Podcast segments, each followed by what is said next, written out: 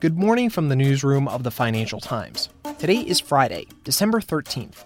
I'm Marc Filippino, and this is the UK election special edition of your FT News Briefing. Let's get right to it. Voters in the UK turned out at the polls on Thursday and decisively chose against a Labour Party led Britain. The Conservatives were on track to win a significant majority in Parliament at the time of recording. It does look as though this one nation Conservative government has been given a powerful new mandate to get Brexit done. That was Conservative Party leader Boris Johnson early this morning. The FT's Sebastian Payne has been on the campaign trail from the very start. Hi, Seb. Hey, Marc. Seb, with the Conservatives' sweeping win, what does this mean for Brexit? Well, it means Brexit is certainly going to happen now because when Boris Johnson called this election, there was a question about whether Remainers in the UK would find their voice and whether a hung parliament would ensue and potentially a second referendum. That has been firmly rejected by the British electorate now, with Boris Johnson on course for a big majority, the biggest the Conservatives have had in three decades since Margaret Thatcher was in power. So we can now expect Brexit to happen on January the 31st. But of course, what happens on the other side in terms of a new trade deal, we still don't know. There's really no way around it. Labor had a really bad night. What went wrong, and where does the party go from here?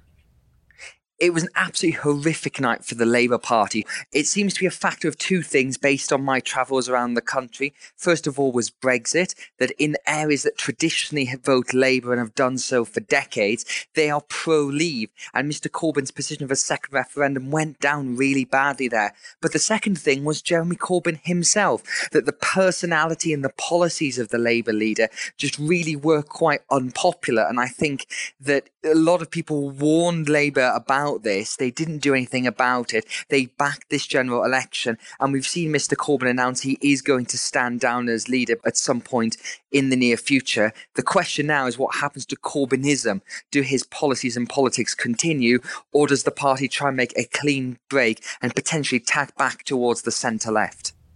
One of the winners was the Scottish National Party. They were on track to win 55 out of the 59 seats north of the border. But this party is largely at odds with Mr. Johnson. Seb, what does this election mean for the unity of the country?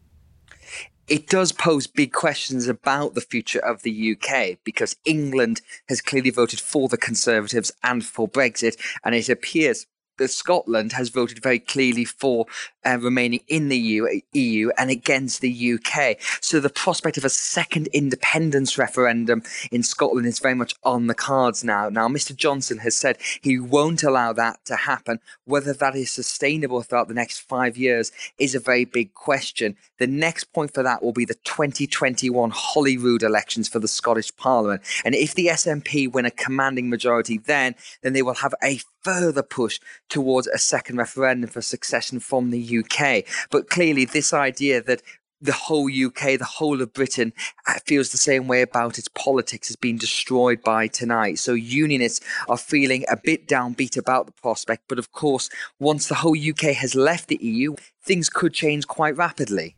Okay, and going back to Mr. Johnson, he has all this flexibility to steer Brexit on his terms. What could this look like? Could it look like what's being called a soft Brexit?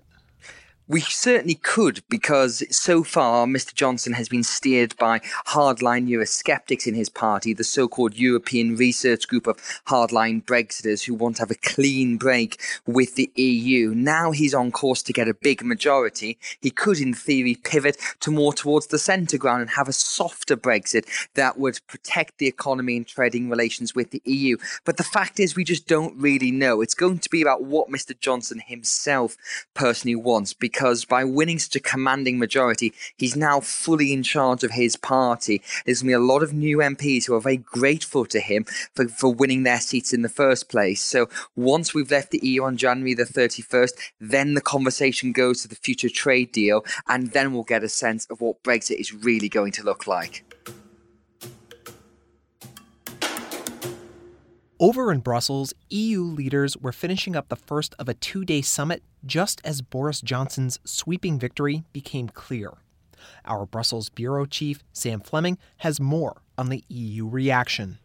I think the overall reaction was one of relief. I mean, let's remember that ever since the referendum result, the EU has had a huge amount of its time consumed by these complex negotiations with the UK, repeated U turns, parliamentary defeats, setbacks, and all the rest of it in the UK, which have made this complex to put it politely.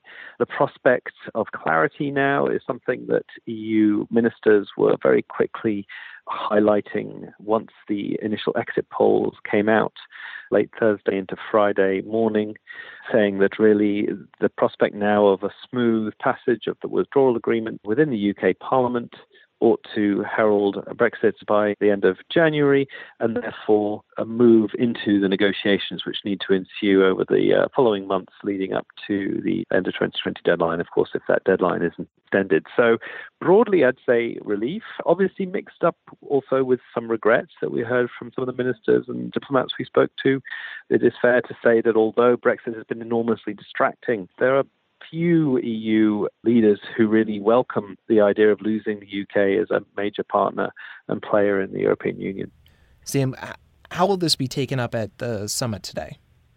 Well, I think what we'll see is the EU leaders uh, taking note of the results, discussing the immediate implications, the moves towards ratification and passage. It also has to go through the European Parliament and then beginning to look towards the negotiations which follow. Now, here's where it gets much more complicated because this is a discussion in an extremely curtailed space of time. The UK and the EU do not have much time to strike the kind of a trade agreement that they're aiming to do so, given the 12 month window next year. So the EU needs to turn its attention to beginning to prepare the mandate that it uses, it gives to its negotiators in their discussions with the EU, EU make sure that all the EU member states' uh, views are reflected in that mandate and that it can agree that mandate and move quickly into just discussions with the UK after the withdrawal agreement takes effect. Our live updates on the fallout of the election are free to read today. Just go to ft.com forward slash UK election. And here are the rest of today's headlines. Yesterday was a brutal day of debate in the U.S. Congress. Republicans and Democrats on the Judiciary Committee spent 13 hours discussing amendments to two articles of impeachment against Donald Trump obstruction of Congress and abusing the power of the presidency. Throughout the debate, members of Congress took personal shots at each other, including a dig at one congressman's drunk driving history. And in the end, after much acrimony, the long anticipated vote to advance these two articles to the House floor was postponed and is expected to be held today. Among the American public, opinion on the inquiry into impeachment remains very split, according to the latest polls. Meanwhile, the White House was closing in on a limited trade deal with Beijing on Thursday night. Now, you might be saying, I think I've heard this one before but sources told the FT that the White House position was that US and China were getting close to an agreement, one that would reduce the tariffs that have weighed on both economies for more than a year. A truce has been months in the making. Talks accelerated this week when the White House offered to roll back a chunk of its tariffs on Chinese goods. The U.S. also got ready to walk back its threat of new tariffs that were going to take effect this Sunday. In exchange, Beijing committed to large annual purchases of farm goods, and it made a few pledges related to how it handles intellectual property and currency. But as another source familiar with the talks told our reporters, the U.S. has been close to reaching a deal before, only to see it collapse at the last minute. If agreed, this deal would be far from the comprehensive pact Donald Trump has promised since he initiated the trade dispute last year.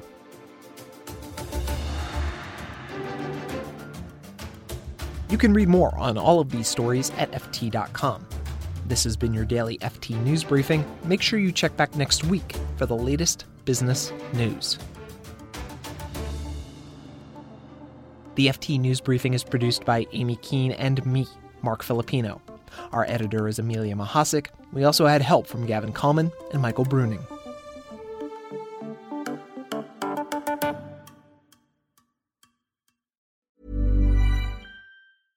Hi, this is Matt and Sean from Two Black Guys with Good Credit. If you own or operate a business, whether it's a local operation or a global corporation, partnering with Bank of America could be your smartest move. By teaming with Bank of America, you'll enjoy exclusive digital tools, award winning insights, and business solutions so powerful you'll make every move matter. Position your business to capitalize on opportunity in a moment's notice. Visit bankofamerica.com slash banking for business to learn more. What would you like the power to do?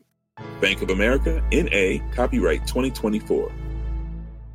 Imagine the softest sheets you've ever felt. Now imagine them getting even softer over time. That's what you'll feel with Boll and Branch's organic cotton sheets. In a recent customer survey, 96% replied that Bowl and Branch sheets get softer with every wash. Start getting your best night's sleep in these sheets that get softer and softer for years to come. Try their sheets with a 30-night guarantee. Plus, get 15% off your first order at bollandbranch.com. Code BUTTERY. Exclusions apply. See site for details.